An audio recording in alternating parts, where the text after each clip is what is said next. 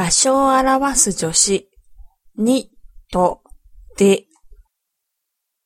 図書館で本を借ります。私の友達はアメリカで勉強しています。どこでテニスをしますか？夏休みは海で泳ぎました。レストランで友達に会いました。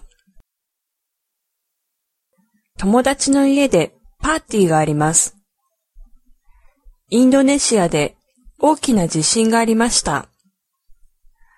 近くの湖で花火大会がありました。私の母は隣の部屋にいます。おばあちゃんは椅子に座っています。机の上に本があります。あそこに病院があります。どこに猫がいますか？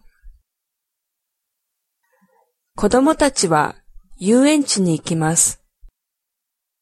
これからどこに行きますか？私は日本に留学したいです。友達が家に帰ります。電車が駅に着きました。